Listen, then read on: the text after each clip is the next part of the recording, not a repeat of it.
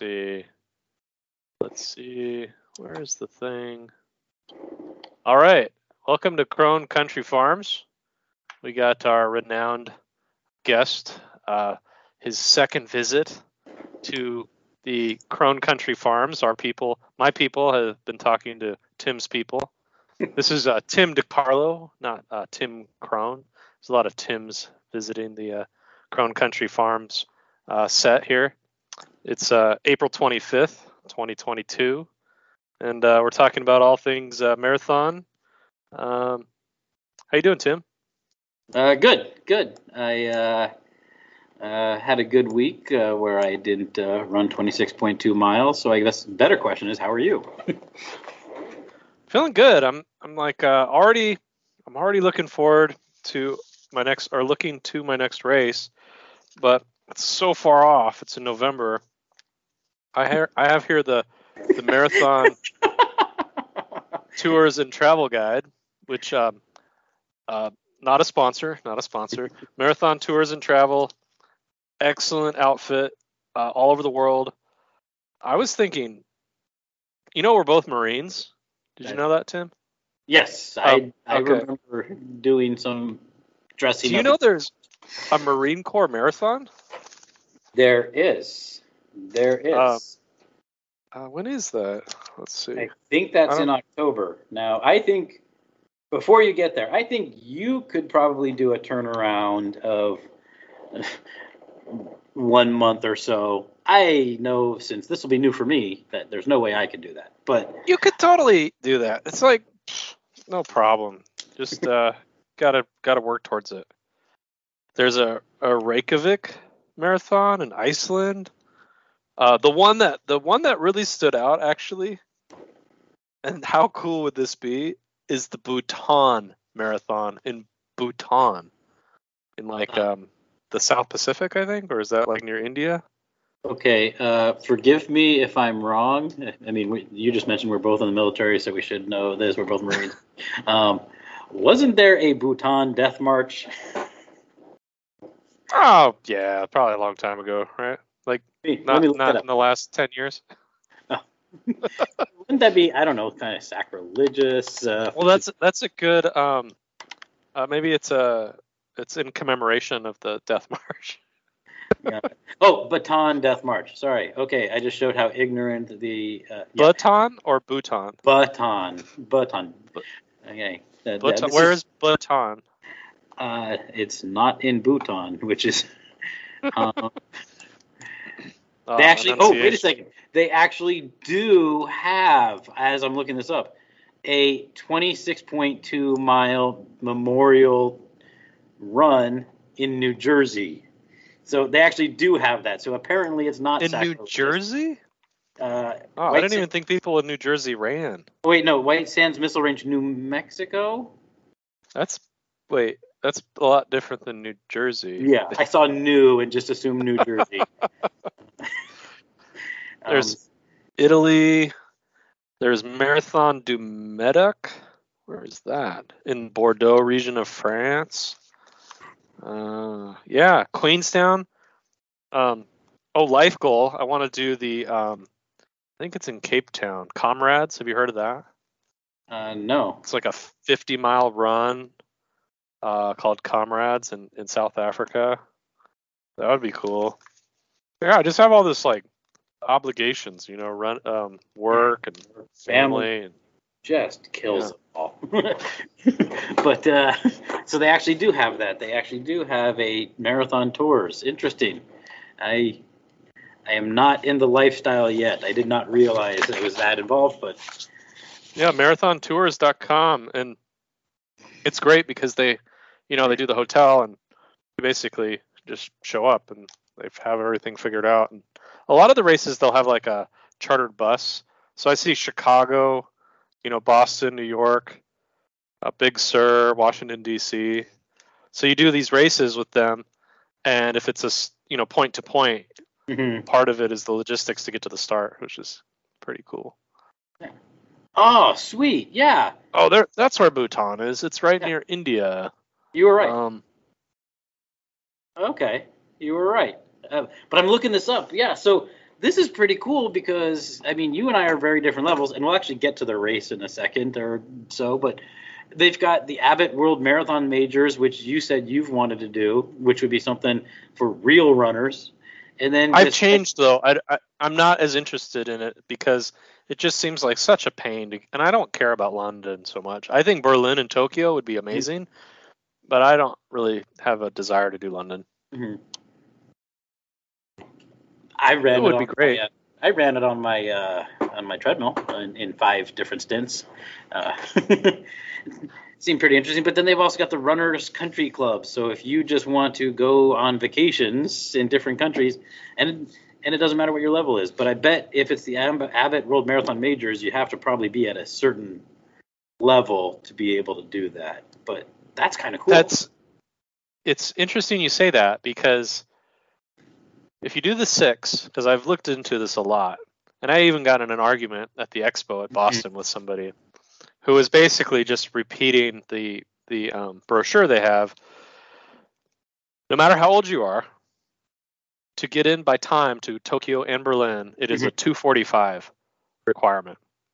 Wow. So if you're, I understand if you're 25 or 30, but if you're even, you could probably do it if you're a very good 40-something, but you cannot do it 55 or 60, and that's the requirement. So they want you to raise money. Mm-hmm. So there's like a big number. So that's how you get in. You raise money and you do charity, which is also noble, but it's but then you can't say I raced all of them because technically you just got in through like a lottery or a charity, which is also good, but it's not the 6 races are not the same. You know, Boston is a get in the race or charity. New York's a get in the race or be a local or charity. And then London is like a big lottery. It's not necessarily a charity. And then Tokyo is like they call it a sub elite race and then charity. But like everyone is different. And then Chicago, I mean, I don't even know why Chicago's in the Abbots, because Chicago's not like if you're thinking of great cities in the world, does Chicago ever really come to like that list? Like I'm gonna go to Paris, then I'm gonna go to maybe London, Tokyo, Munich, Chicago. I live in the Central Valley of California, so for me, yes. But if you lived anywhere near one of those other areas, probably not.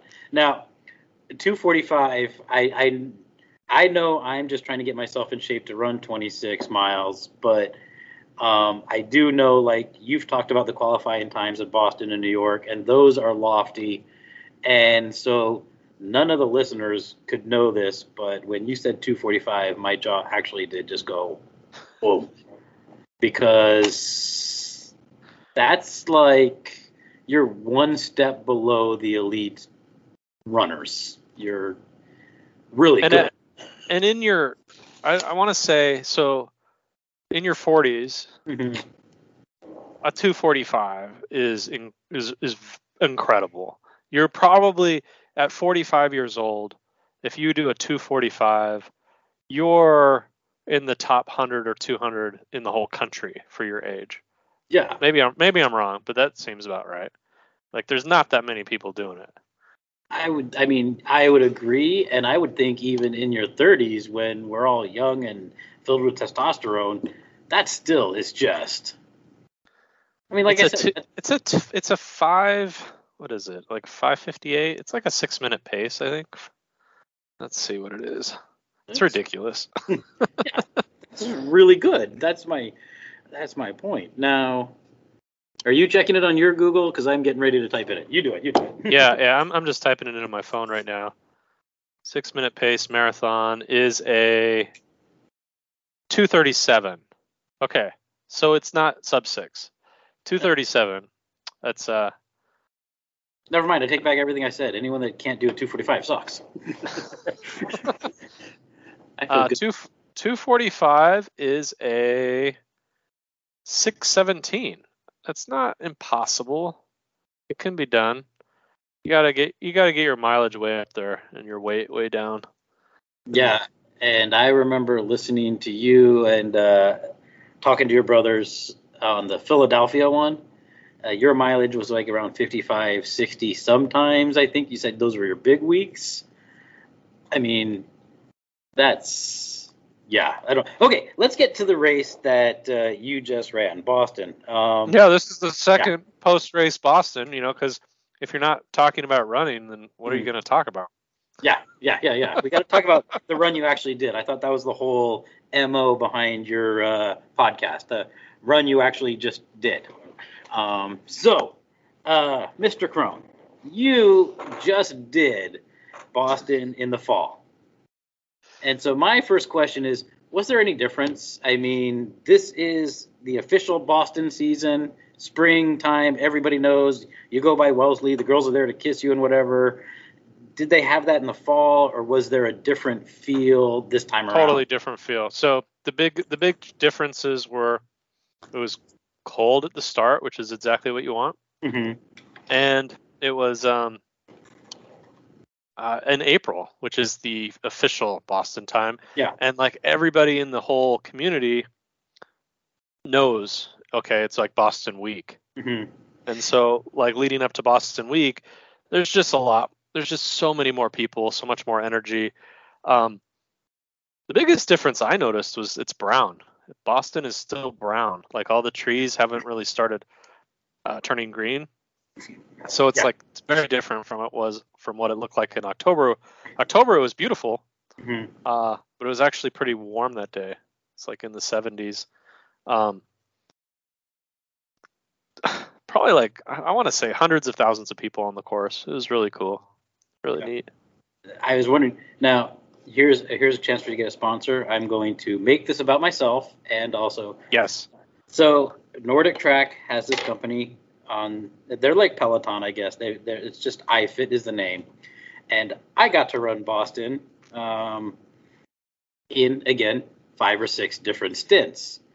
But yeah, the one thing I recognized it was the October one, and it was greenery and. They're making a big deal about this is the first time after the pandemic and it's a special time to do it. But I did notice there wasn't that much of crowds. And I was very curious if that was just people woke up and said, oh, shoot, the Boston Marathon's today. I should go out and cheer, or they didn't know about it. Or so you're saying it was a much bigger deal this time around. I think it's a combination of it's in April on Patriots Day. The Red Sox are playing like that's I think same day, like every time, and COVID, right? Because like COVID was pretty. I mean, you didn't see masks anywhere. Mm-hmm. There was very few people wearing masks wherever you went. Oh, someone I know got COVID on their way back, so it was probably a super spreader event. The expo, I did wear a mask in the expo because like you have. Shoulder to shoulder, like tens of thousands of people. I thought that was a good time to wear a mask the day before the race, or 2 days on Saturday before the race. And it's like, pandemic, whatever. Yeah, pandemic, schmandemic. We're all in good shape. We're here to run. Let's go do what we gotta do. But yeah, so you not only have done this twice in the last 6 months, I guess. You've qualified for Boston before, so you mentioned the Red Sox. You went out to the game before. Is there, because you've done this quite a few times, is there any sort of, oh my gosh, I'm in Boston. This is intimidating. The aura, is it like there, or you're just like, I'm here to, like, I'm super nervous. Like, it doesn't matter. Like, I get really nervous before a race, and I'm using all this extra energy on my nervousness. Which I know. I wanted to, you know, I have like all these times in my head. I wanted a sub 3. That's what I wanted to shoot for, but I didn't have the mileage. So I knew I really, really couldn't do it. Just because I also had the hamstring bothering me near the end. So like mile 23, my hamstring was really, I could feel it ready to snap or pull. Yeah. So I was like, okay, I'm just going to finish the last 3 without pulling my hamstring. So you didn't really take it easy, but you kind of knew you had to be careful, but you still got a PR though, right? Like Boston PR. Yeah. So you didn't like totally back off and say, okay, I'm just going to walk. You still were pushing yourself. Somewhere. You know who needs kudos, who did awesome, is Markelle Taylor, who is in our running club. Markelle Taylor. Do you know anything about him, Tim? Is that the gentleman that I watched the video about? Yes. Okay. He was in San Quentin. Okay. Yes. And he just got his parole. He completed his parole and whatever that involves. And so he's completely a free man. And that was like right before his Boston. And can I nice guy. Yeah. Really fast guy. Yeah. Can we talk about him a little bit then? Yeah. Okay. So Andrew had sent me a video link to, they've got a San Quentin marathon, and it seemed awesome to me because it gives all these people a goal to do. And honestly, I'm the person, because, you know, I'm not going for 3 hours or whatever. I'm the person like, hey, if you can do 26 miles, dude, that's respect. And I just think it's amazing, anybody that can. But then you're watching this video, and these guys, Markelle is one of these people that's running in this, you could call it a race, but all they do is run around the same dirt loop that's about a mile over and over and over again. And the mental strength these people have to have, not just the physical conditioning, but the mental conditioning to be able to put themselves through it. I was just in awe by all of those guys. It was just amazing. And Markelle, if I remember, he was trying to qualify for Boston while running around this dirt loop. Yes, I don't know all the details, but Frank Rona, who's he's in our running club, and for probably a decade, I saw Frank every Tuesday at track, because Frank Tuesday, San Rafael High, Tuesdays at 6 p.m. Actually starts at 6:30 every Tuesday, like up until COVID, because I stopped doing the track around COVID. Everything kind of fell apart, but for years and years. Well, anyway, Frank. Just the nicest guy, very he's just looking to do something to help people. Yeah. And he worked with some other people. He's not the only person. There's a couple other people, and they helped organize the I think it's called the San Quentin 1000 or San Quentin Marathon. It wasn't a marathon at first. I don't know exactly what the history is, but yeah, without Frank, then it wouldn't have been like a legitimate 26.2 at the timer, and so then, you know, the qualifiers and stuff like that. But so that, I mean, Markelle, and I'll let you talk about his race and him as a person, because you obviously, I've seen a video, you've actually met him. But I was just floored, you know, not only are they running this, the mental, how they could do this, running around the same dirt path. It's not even a track. It's a dirt path that's serpentine, kind of, it sounded like.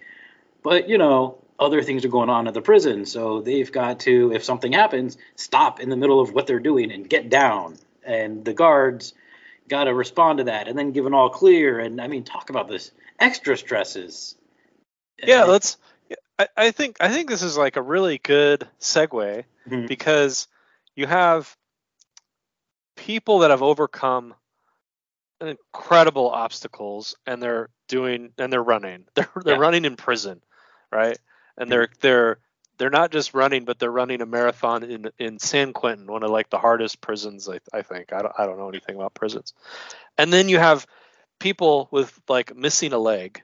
And they're running Boston. So they have the para. I think it's called the para division. And then you have blind people running. Yeah. I saw at least two people pushing, I think, cerebral palsy people. I don't know if they were parents or if they were friends.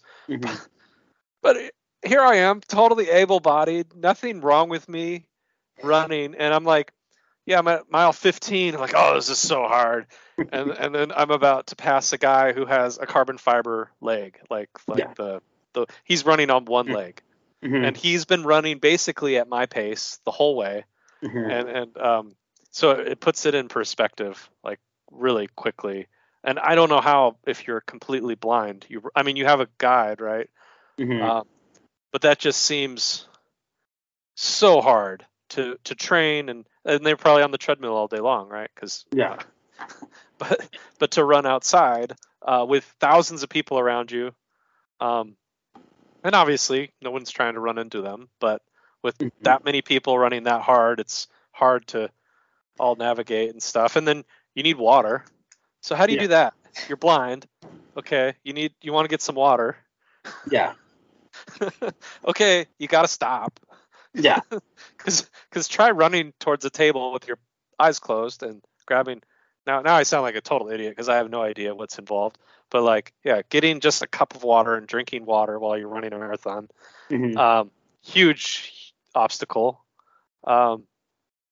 And I think that's really, really cool.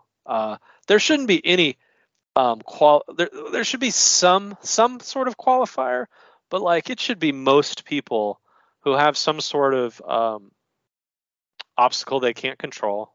Mm-hmm. They should be allowed. Like I was thinking of older people that run Boston. Like if you're 80, you have to qualify. Yeah. And I was like, well, if you can complete a marathon, why do you have to qualify by time? I would even say if you can qualify by finishing, I'd just be like, you're 80 and you want to do this. Who are we to stand in your way? Go, run. And it's still pretty fast. I want to say, here, I'll pull it up. It's like. But while you're doing that, I'm thinking, I did the Modesto half. We did that podcast a few weeks ago, and one of the humbling things, but motivating at the same time, I saw I'm about 7 miles in, and when you're getting tired, here comes this guy. And I saw him in the hotel the night before. He was a midget with no legs, and he's riding on a skateboard using his hands to push himself. And is that the correct? I don't know if it's the correct, but if I use the incorrect term and he's listening, I had the utmost respect. I ran behind him, and I'm sure I'm not the only one. I videoed him, and I was just like, guys, when you and I are sitting there having this excuse about how much we faced, you gotta – it was amazing to see this guy 13 miles using his hands to push his skateboard. And it was through country roads. It wasn't like a nice, smooth city surface. It was – okay, so let me come back. So – you go into these runs and you've got a time goal and you've got a I don't know why I do, Tim, because nobody cares. Nobody cares. It's kind of neat, but it's all just for myself. Yeah. But you've done lots of marathons. Can I ask, Boston 2022, is this the first time you've gone to a marathon or any event and you've kind of been humbled by what you see other people having to do? No, almost every time. Almost. Not so much at CIM. I don't think I saw too many people like that at CIM. But any big race. So definitely the last Boston I did. But that's one thing I've noticed. Every event I've done, and sometimes you walk in and you're disappointed because you didn't meet your goal or you started to feel an injury. But then you're looking around, and every event I've ever done, there's somebody that I'm going, holy crud, that's amazing. That, like you said, somebody blind, somebody leading the blind person. The person that has to run with the blind person has a challenge too. How do I help this person get through? The blind person doing it, oh my gosh, all the hardships that you just mentioned, that's probably tipping the surface. You're right. To tell those people you have to qualify seems kind of ridiculous. And but there should be some standard. I guess, because you don't want just everybody. You want to feel that, or there needs to be some level of, okay, I think Boston has, like, this will sound bad, but I'm a better than average runner, whatever category I'm in. So if you took any category, then you want to take a percentage of that category, and then that's who you let into Boston. And I think that's the logic behind, okay, if you're 80 plus and you're a female, you have to run a 5-hour, 20-minute marathon, because there's probably people, I mean, that still seems pretty fast for somebody who's 80. But then there's that, there's that percentage of people that they let in. And so it makes it feel a little bit more, I guess, elite in the category you're in. I think this may have been said in a previous podcast with you and your brothers, but are they being overwhelmed by 80-year-old women trying to get into Boston? I think there's like 5. Let's see results. And I did meet a lady. Her name was Karen from Chicago, and she was almost 70, or she was in her 60s. Let's see if we can find her. Let's see, 2022. I'm looking at the webpage right now. Okay. Gender, female, subgroup, event group. Where do we go? We can't search by age, can we? Runners. While you're looking this up, can we circle back to your friend Markelle? Yeah. He just got paroled, so he just went through a big, huge life change. Not just training for running, but he just went through a big, huge life change, right? How did he do? Number one, how did he do empirically? Did he do well time-wise? And how did he do compared to what he thinks he can do, or you think he's trained himself to do? Like, I'm so impressed with him. He has talent, right? But he wasn't at this level when I first met him a couple years ago. I want to say 2019 CIM. He was just paroled. I don't know exactly when, but we did like a 10-mile run together. And that guy, he doesn't. He was running hard. So he's like dropping me at like a training run. It wasn't a tempo or anything. So he drops me, like, whatever. And that was like a couple months before CIM. And it's like, who is this guy? He's like running really hard, very intense at a workout, just the two of us. And then at CIM, here's Andy Krone, moment of glory. I broke 3 hours, and I passed Markelle like the last 2 miles, and I think he missed 3 hours by like 30 seconds or something. I don't know exactly when. And so we were running the marathon basically at the same speed, but he is so much faster than me. Like, if any workout we ever did, he was putting in more miles, and he's just so much faster. So it was probably all of my marathons experience, I guess, that I was able to do that. Okay, so he takes that 3-hour CIM, and then he just crushes CIM, the latest one. Gosh, what was his time? Let's look it up, because this is a good story, and it's because of his training, which is just a good story in, you work hard, a little bit of luck, and you can do pretty cool things. Okay, here's 2021. Yeah, I want to say he was like 245. Let's see. We're looking at the... So he could sneak into... he could sneak to Tokyo or Berlin or whichever the two runs. He could barely make it. Let's see. Oh, no, not quite. He's 248. 2:48:18 at CIM. That was December 5th in Sacramento, December 5th, 2021.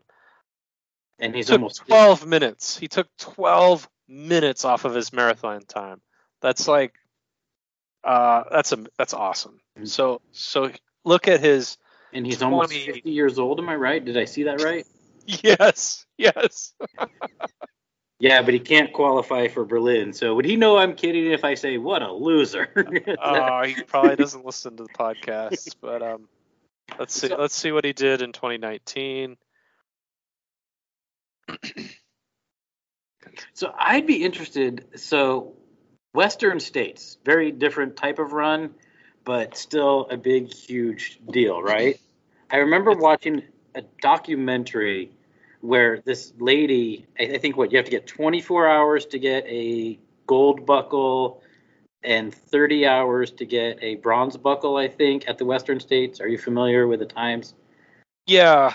So let's get a buckle. So I remember 24. Watching on YouTube once, like a recap or a documentary about one of the year's runs. And this lady is coming around the bend. She's like 200 meters away from the finish, and you hear the horn go off, and she just crumples up, and she's deflated, and just like, oh, my life is over. And, you know, it was sad. You're watching this going, oh, man, they couldn't have, like, held off for 15 seconds, you know. But I wonder, like, you just mentioned Markelle in 2019. He just missed it, like, probably by the same time that the lady did. I wonder he would respond. I was wrong, Tim. He was 3:02:35. Oh, okay. And which is still good, but that means there's even a bigger gap. Yeah. He had a 14-minute improvement. A 14-minute improvement, which is just ridiculous. On the same course. Yeah.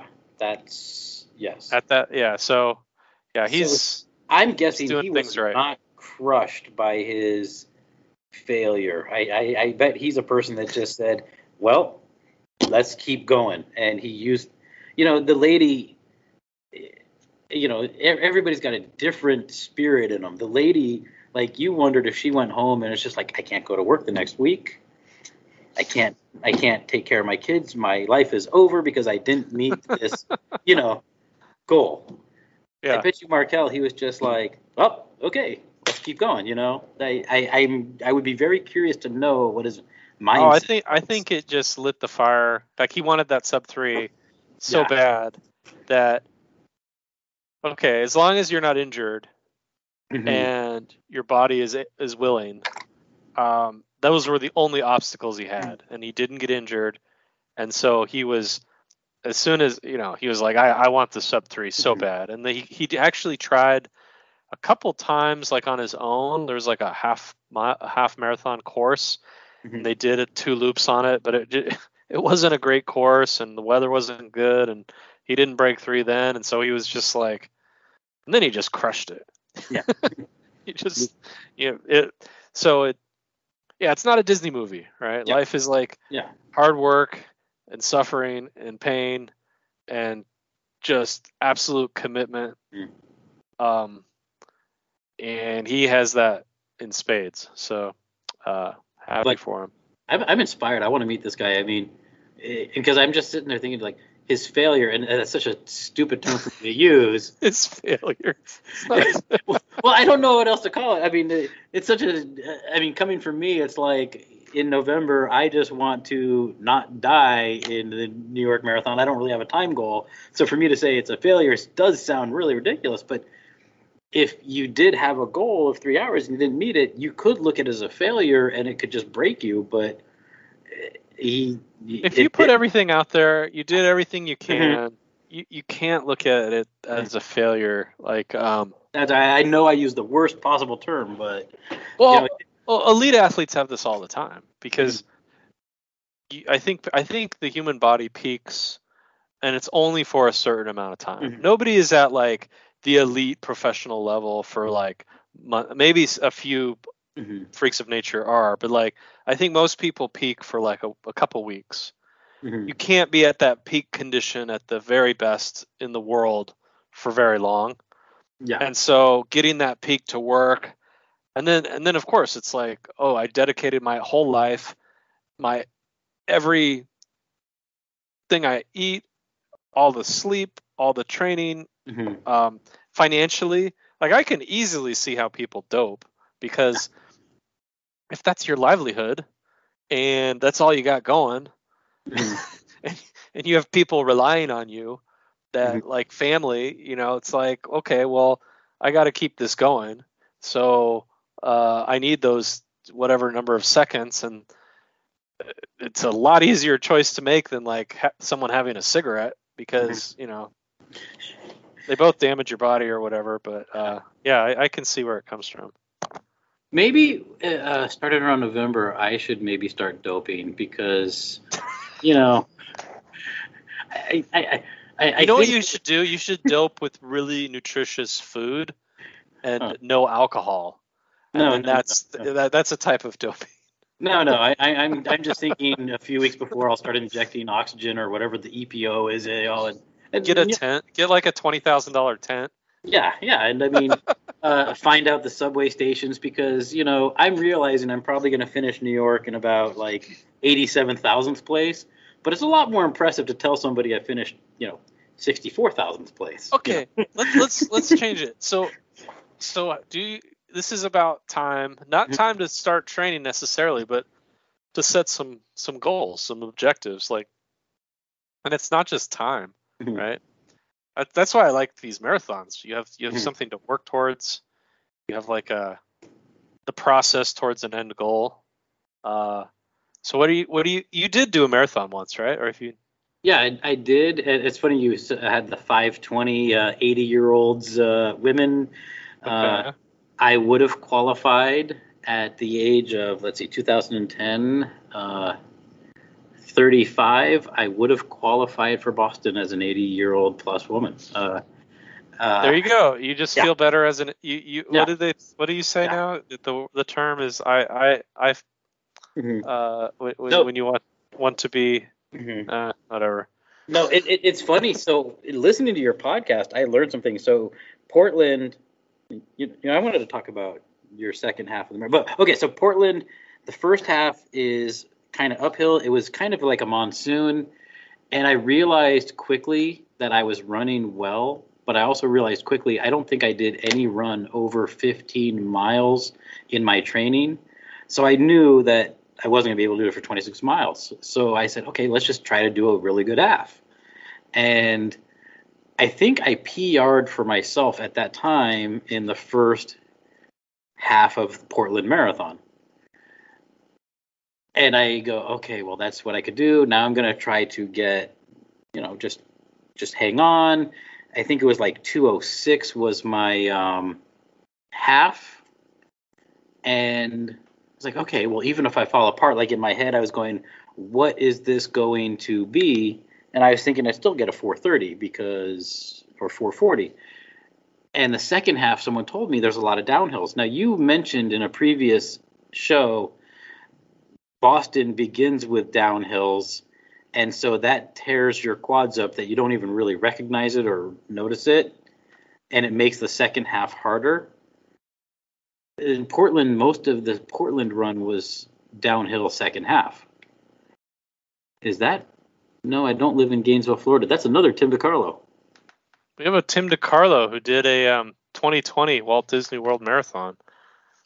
Let's see. What was the time? Was it better than 5:12? Because it was like 3:20. Yeah. Oh yeah, that was me. Yeah. So you talk about goals. I'm going to shoot for that. Yeah, 3:20. I will fail miserably. But I completely fell apart, but I think I finished around 5:12. And I remember on the plane ride home telling my friend, hey, if I was 80 years old, I could qualify for Boston. But there's a half. You did a half. What is this race? Yeah, that's me, Merced. That's you, Merced. San Francisco Marathon 2010, or half marathon. Yeah, I did the second half. I don't remember how I did there, but I think that was an okay one for me. Okay. So I think I'm going to set a lofty goal here. Let's see. Maybe not after. It all depends. I should not have signed up for this gig today. Oh, dang it. Okay. A 9:30 pace is a 4:09.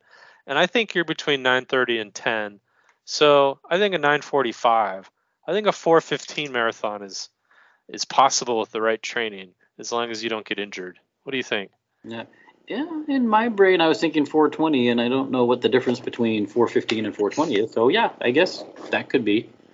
But back to you, because I'm suddenly feeling on the hot seat here. I'm supposed to be interviewing you. Okay, so the second half. All the three listeners. Probably, yeah. Hey, Tim Krone. Let's see. Who else is listening? Oh, hey, Kent Morales, if you're listening. Hey, Andrew Melton. I will listen to this all again. The listeners. I will listen to this again. So, oh, hey, Tim DiCarlo. Hey, how's it going? Oh, shoot, I didn't know I was supposed to be there. Okay, so the second half, when I was watching, okay, so two perspectives: the person watching on TV and the person actually doing, the man in the arena. I think I've heard that term recently. So they mentioned the second half is harder, and I think it is. The race starts at mile 15. Yeah. So I think they said everybody knows the second half is harder. It's much harder. Yeah. I noticed as I was tracking you that your second half was slower. So my question is, you knew you wanted under 3 hours. Was there a point where you said, I don't think I'm going to get it? And okay, this is like a 4-part question. I conceded at mile 22. Because I was worried about my hamstring. Mm-hmm. And if this was like some break 3 hour thing for my life, you know, I would have done all that I could. And then just if I pulled my hamstring, whatever.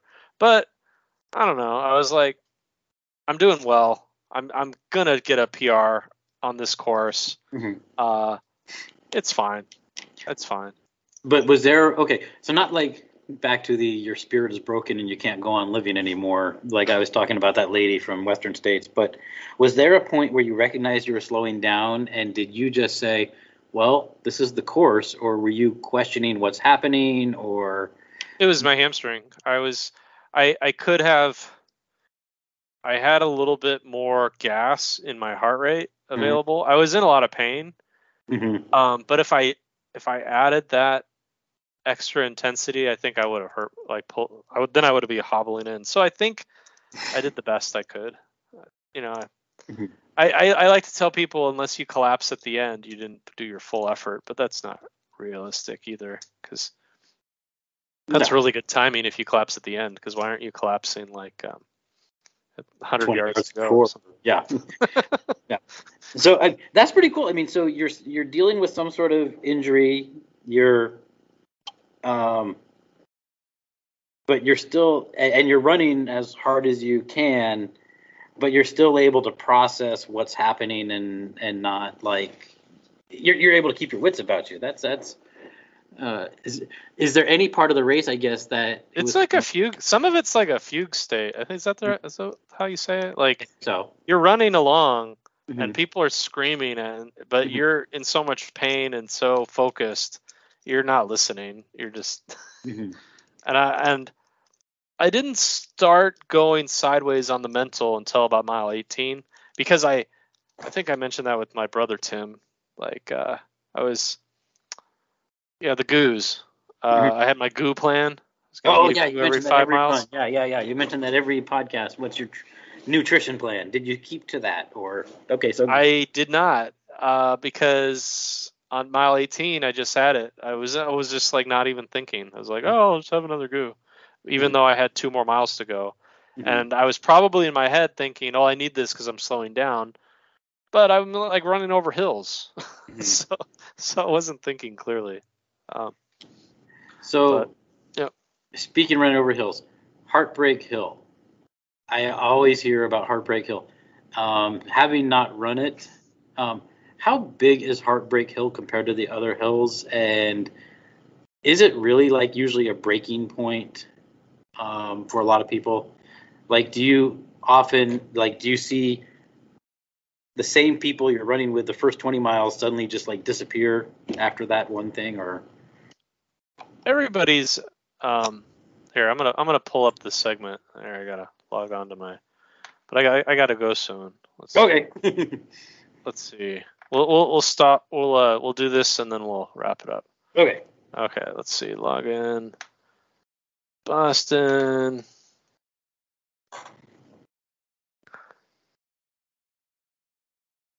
Okay, so there's like so many segments on this course. Oh, wow, I don't even know what I'm looking at. I'm looking at a whole database of Boston runs or something. Ah, there we go. There's a segment called Heartbreak Hill. Mm-hmm. Now I'm going to open it up to, it's about a half mile. Okay. 20.4 to 20.9. It's like not that much. I mean, it's like 100 feet. So I want to say it's more. It feels like more than that. Do you think it's just because of the point in the race it is, or people build it up like, oh my gosh, Heartbreak Hill, Heartbreak Hill, Heartbreak Hill? It is. It's the point in the race because it's like your last challenging uphill, mm-hmm. and it slows you down. Everybody's suffering though, so yeah. I didn't see like this huge like wave of people pass me or a wave of people that I was passing. Mm-hmm. So it's kind of constant. Who's this Brian Dunkel? He did this 50 times in the last 90 days. Wow. Somebody, yeah, you could. Time on their hands.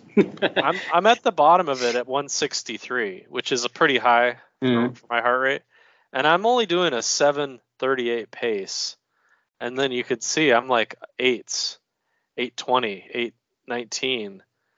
I love that you said that because that shows the difference between you and I.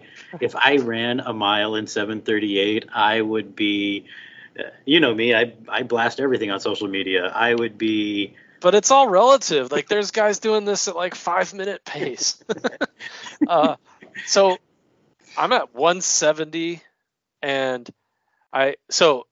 little shout out to, Dale Smith, my high school coach, he passed away a long time ago, but I always think when I'm at the top of a hill to crest the hills, and so that's me thinking of him right here. If you see the little arrow, yeah, I'm at 172 beats per minute, which is redlining it. I mean that's like way up there, and I'm at 7 minutes pace, and then that's where I can. And I don't think I held on to. Let's see, what were my last? So this is mile 21 at the top of Heartbreak. And then it's, I can get really into data. Yeah, we're not only people interested in running here, we're kind of geeks, but that's okay. So the only other mile that had a higher heart rate was the very finish. So that's 165 average heart rate at 21. And then I relaxed a little bit. Was it like high 150s? Yeah, that's easy. That's cake. Yeah, you're cake. Yeah. So all right. You did mention something. This will be the last question. You just mentioned something about your old high school coach and that you were thinking about him at that moment. And I have heard something to kind of get people motivated to is to dedicate portions of the runs to people. I think that's a great idea.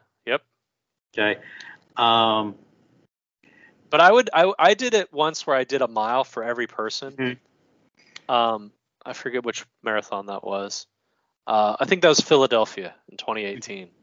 And I had the list in my hand, and it was on paper list, and it just dissolved into like goop by mile 10. So you got to laminate it both sides. I would do a more significant part of the race. So it's easier to remember. Like if you have 26 people, okay, that's cool. And I had my grandfather in there and I had some people that had died.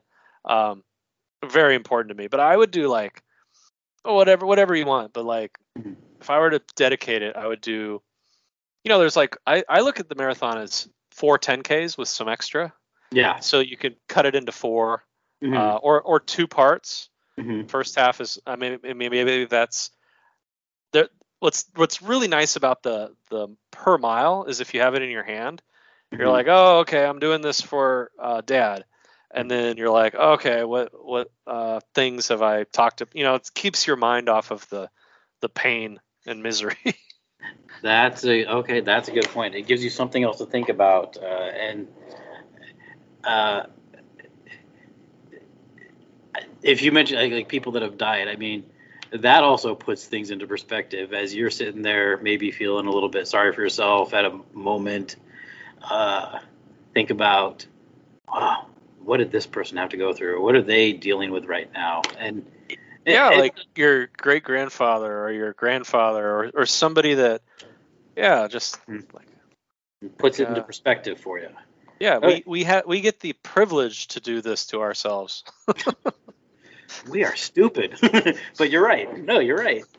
That is probably a good way to finish it. Like no matter how hard you're going and how much pain you're in and how big you think the moment is, that there are people. Man, we've talked about this topic quite a bit. There are people dealing with so much more, and so what a cool joy it is to get to be able to do something like the Boston Marathon.